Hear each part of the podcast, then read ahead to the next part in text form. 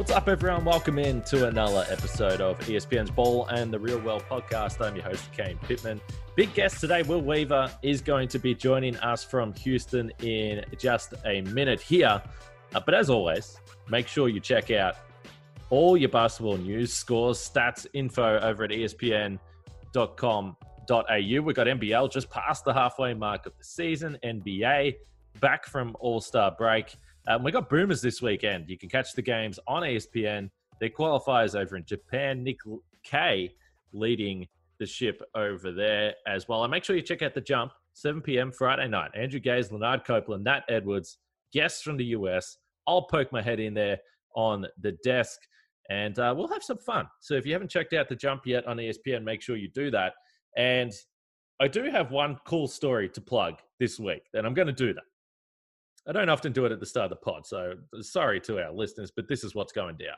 I wrote about Jo Lual-Acuil this week. Now, he is, in my opinion, probably now pushed his way to the top of the MVP conversation. There might be a guard from Sydney, Jalen Adams, trying to work his way in there. We know Bryce Cotton is is obviously up there, but JLA is just having a monster, monster season. But he's modest. He's humble. He doesn't like talking about himself. So I said, well, I'm not going to try and talk to Joe. I'm going to talk to Jock Landale. I'm going to talk to Dean Vickerman and find out a little bit more about JLA, his competitive nature on the court, and some of the battles that he had with Jock Landale. Uh, very, very interesting stuff. So I wrote about that. Make sure you check that out at espn.com.au. Uh, let's bring in our guest, a familiar face and voice with Australian basketball fans, assistant coach with the Houston Rockets, now formerly with the Sydney Kings and also the Australian national team, Will Weaver. It's great to catch up, man. Thanks for the time. Good day, Kane. Nice to talk to you. so it's the end of All Star Weekend. I, I'm not sure exactly when you're heading back into the facility, but what does a coach like yourself get up to in All Star Weekend? Any shenanigans, Will? Well, you know, I've poisoned my family now to their standards after living on Bondi Beach for a little while are, are definitely uh, different than they were before. So my son spent most of the weekend saying, I'm going to the beach. I'm going to the beach. Um, we've had a little vacation in Santa Monica, hung out in LA after our game against the Clippers, saw some great friends, uh, ate some sand. Um, hmm. Pretty much his ideal weekend. So it was good fun. I was going to ask that uh, I think last time we spoke, like in this format, was for a similar podcast, similar type thing. And you were telling me all about your surfing, and then next thing you're in Houston. Now, I've only been to the Houston airport, but I, am not sure how the surfing career has gone. Yeah, Stab does not often run through here. There's no WSL events yet.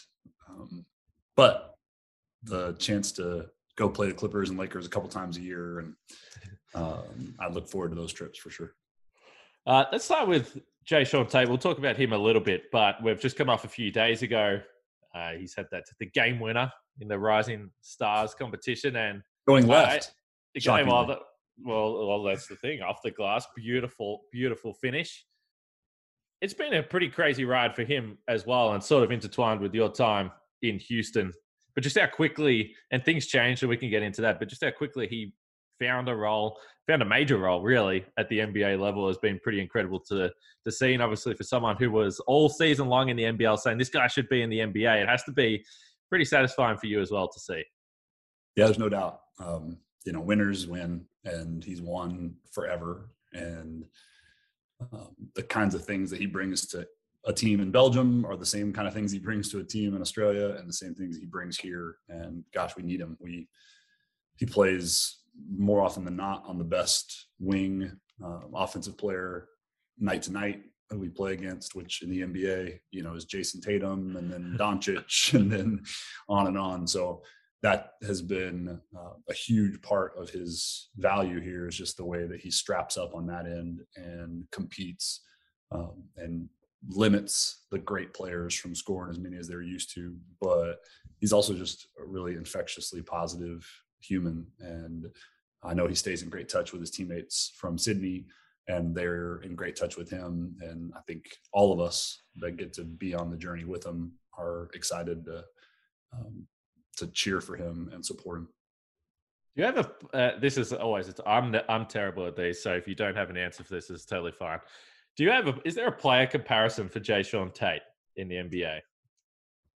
I've certainly spent a lot of time thinking about that, especially in trying to trick him into signing with us in Sydney. Right, like his big goal was to make the NBA, and uh, it was a pretty bold, I guess, stance that we took, saying we're going to make that happen if you commit to doing A, B, and C.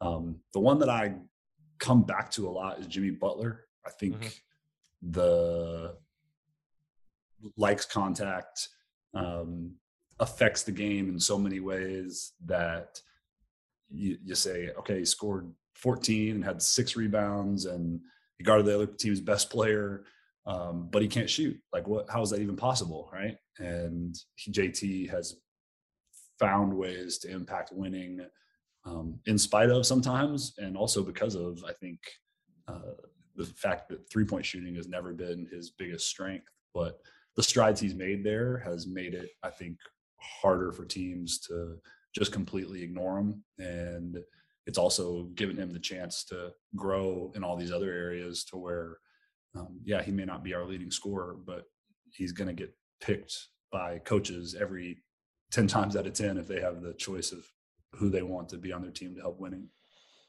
So the guy that I always kept coming back to, and you can say, well, this is ridiculous because you spend a little bit of time with him, but just mostly for the defensive stuff and the guys that he can play on, and he can play. He, he is undersized sometimes in a lot of in a lot of these matchups as well. I just kept coming back to PJ Tucker in terms of what he can do defensively because I can't say, I can't think. People have asked me who's a PJ Tucker comparison. I said, well, I don't really know anyone in the NBA. He's so unique. And then I kept on saying Jae'Sean Tate, and people say, "Well, what is going on? Who is Jae'Sean Tate?" And I said, "Well, he plays for Houston, was in Sydney." Does that make any sense? Yeah, absolutely. It was cool for JT to get to see PJ and play alongside him. And I think the thing that separates PJ and your Bucks friends could probably verify this is his intensity is just about as high as it gets. And so um, you know, practice one, preseason game one, game one. Um, he is hoarse all the time. He's just con. He's like Doc Rivers, you know. He's because he's just yelling and clapping and up into people. Um, so you see that. I think the ramifications of that uh, on the basketball court are dudes don't like to be guarded by them, Um, even the even the great ones. And JT certainly learned some things from getting to be alongside him for a while, as did I. How are you finding the role? Will it's uh, been obviously seasoned it a bit. They've sort of been compressed. It actually hasn't been that much uh, that much longer than a year. But how are you? How are you finding it? I mean, this is, I think, um, very different, obviously, from what my life was like in Sydney. And my family and I, I'm lucky to have teammates that view it the way I do, which is um, this whole career, this profession, this game that we get to travel the world being a part of and the great players we get to be on teams with for some period of time we just look at all of it as such um, great fortune and so to leave anywhere is hard and change is always challenging um, but we are so excited to be somewhere that is trying to build something great you know i've had the chance to be in philly brooklyn um, and Sydney and all those places we're really trying to build in an audacious sort of way. And that's what we're trying to do here in Houston. So to get to be a part of that is really special. I already talked about Jae'Sean and how cool it is to get to have um, more time with him as his teammate. And then, you know, the other individuals I work with on a daily basis, Alperen Sengun, KJ Martin, those young guys that are hungry and striving um, and obviously have incredible gifts that that is the joy for me is to get to be a part of those guys um, formative years and so i'm sure i could find that anywhere but i don't know that i could find it with a better boss closer to grandparents for our three-year-old son um, in a warm weather city like houston uh, so I'm, I'm grateful to, to be here there's a lot of experience, and you've obviously mentioned some of the places you've been as well, and then the international experience is obviously huge. But you're working alongside a, a, bunch of guys that have been around, and Stevens obviously was assistant for a long, long, long time. John Lucas has probably seen it all. So how does that help you? Confirm. right, exactly right. So how does that how did how have you enjoyed that as well? Just having that that decades decades of, of NBA experience around you to to pick their brain and to continue your path. Yeah, I certainly feel like I've lived a charmed basketball life already um, at only 37, but the gray hairs maybe showing the fact that I get to I have to argue with all these guys, these Hall of Famers. Um, you know, in, in, Philadelphia, we had Mike D'Antoni and Lloyd Pierce, and um, obviously in Brooklyn, Jacque Vaughn and Chris Fleming, and all manner of too many colleagues to list. But I think the special part of what we have here in Houston is just everyone says they want diversity on their staff. You know, Desagana Diop, world champion, Maverick from Senegal, Oak Hill Academy, Rick Higgins, um, you know, grew up around the NBA, Orlando, Charlotte. You already mentioned John Lucas, Jeff Hornacek. Um, that is a real pleasure to get to go to work every day and argue and laugh with and observe sort of how it is they do what they do. Um, and because obviously this thing is an art. So I have the dates here. So uh, I'm pretty sure this is right. So you signed November 23. And I remember, I think I sent you a text a couple weeks after that, and I knew when I sent you a text, they're like, "Look, this isn't a good time to try and talk to Will right now. There's there's stuff going on in Houston. Westbrook was traded a couple weeks after, so it changed very quickly. The situation that you probably thought you were getting into, the franchise thought that they were getting themselves into in terms of what the goals were for the season. So for you walking in there and then all that happening and the James Harden stuff and PJ Tucker, we already mentioned, he was gone a little bit after that. Uh, from a coaching perspective, uh, was that as crazy on the inside as what it was on the outside when everyone was loving the, the drama and the stories of everything going on in Houston? I, I, this is probably defies believability, but any success I've had in coaching comes from the fact that I look at it as a problem solving exercise. And so that's the fun of it. It's okay, what's next? Solve it. Okay, what's next? Fail solving it. Okay, what's next? Try to solve it again. Um, so the I'm a sadist, I guess. Like I thought it was great fun. I was really excited to see all the ways that we could optimize our group and help them the most we could. And I surely think of myself as, um, you know, someone who's a facilitator uh, in this sport. Like it's not obviously about coaches. And so the players that we had, PJ, you mentioned James was still with us. Um, and the players that had yet to join us, the Jalen Greens and Alpies and, you know, KJ Martin was at the G League at the start. So that connects back to my real love in this thing, which is the relationships and getting to be alongside these guys. And so I, I was not crying in my pillow, um, seeing an MVP walk out the door.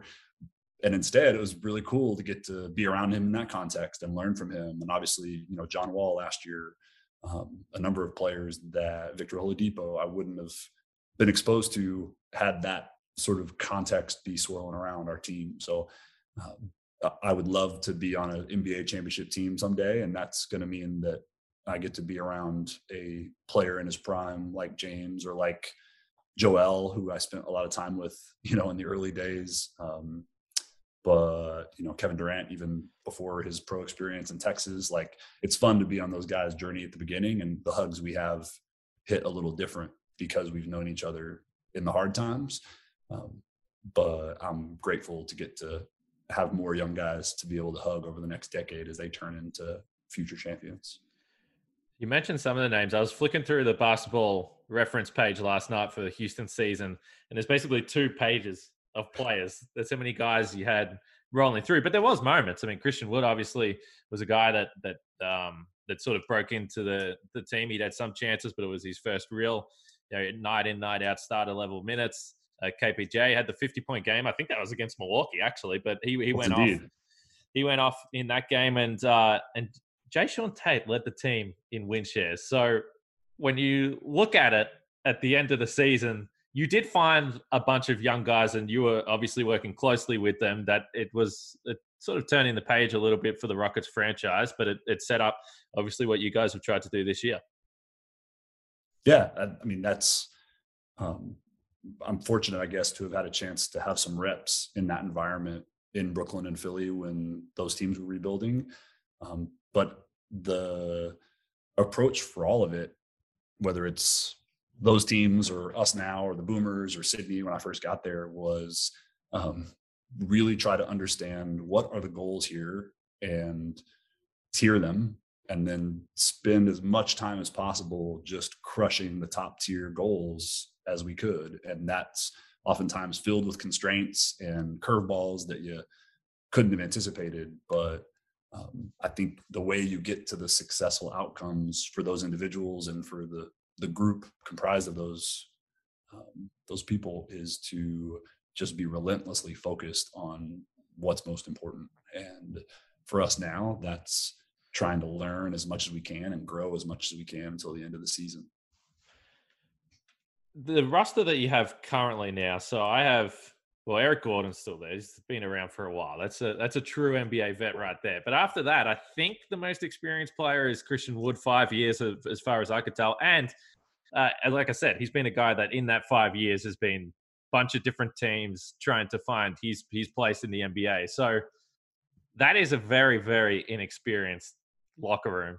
How does that impact the team from a developmental standpoint and also change your role in terms of perhaps more hands on you'll be, more chatting with the guys and just walking them through uh, what a season entails? Yeah, obviously, uh, my sort of framework, my lens for looking at this is narrow. I've only worked with three NBA teams um, in my career. Uh, and Dennis Schroeder is a recent addition to our group. He'd be right. the other guy with, um, I think, eight years of experience. But um, I I'm a very curious person, and so I approach things with that curiosity, and that's what I think um, might make it easier for me to lose 50 games and come to work every day with a smile on my face than others. Is just I'm I'm never ceasingly annoying colleagues and friends and peers with questions, and Dennis and Eric and um, you know, countless before and many more after them will be pestered by me to try to figure out um, what it is they know that I don't know. And there's a lot.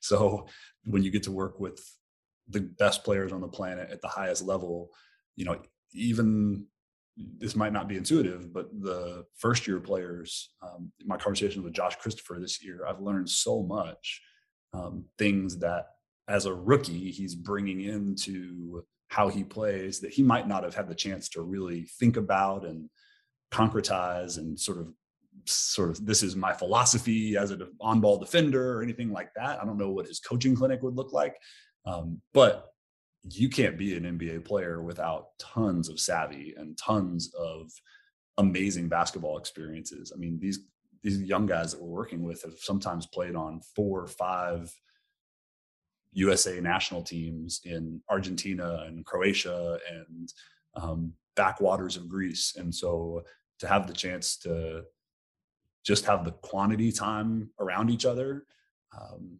gives me just the coolest spot on the planet um, because I get to abuse them for their wisdom and you know once every once in a blue moon chip in like a tiny little piece to try to help make them their jobs easier well, you don't give yourself a lot of credit, Will, but uh, I, I, appreciate that. Uh, I like that uh, that attitude. This is a um, perhaps weird question or cliche, whatever you want to call it. But what Great. are your? I can't wait. but what are go for where it? Do, where do you see yourself? What's the path for you from a coaching perspective? As, as you said, this is um, back in the NBA now. But some coaches are that's what they want to do. They want to be the assistant coach. They like that role. They like working specifically developmental. Other coaches are like, well, no, I want to be a head coach one day, which is obviously a difficult job to get. but where do you see your path? I mean, the truth is, I have no idea, right? Like that's the fun of it all. And I'm more excited than I've ever been to be an NBA head coach. That wasn't something that I stayed up late night dreaming about when I moved to Australia.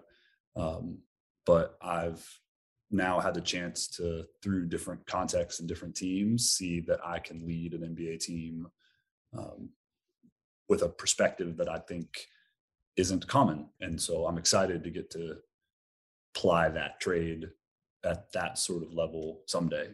Um, but I certainly wouldn't have guessed I was going to get to live in Sydney, Australia, or have the New Zealand Breakers offer me a job before that, or have the chance to move back two hours from home, back where my wife has tons of great friends and colleagues. And so, as before, I, I just am so fortunate to get to have the opportunity to um, work in basketball and be around these players. And you know, the the real thrill for me is getting to watch Nick Kay captain the Boomers here before too long, and the text with Paulie Henare and Andrej Lemanis about the Japanese league and learn all the things that they're doing. Um, so that is how I've always operated, and I'm sure somehow helps me do my job better.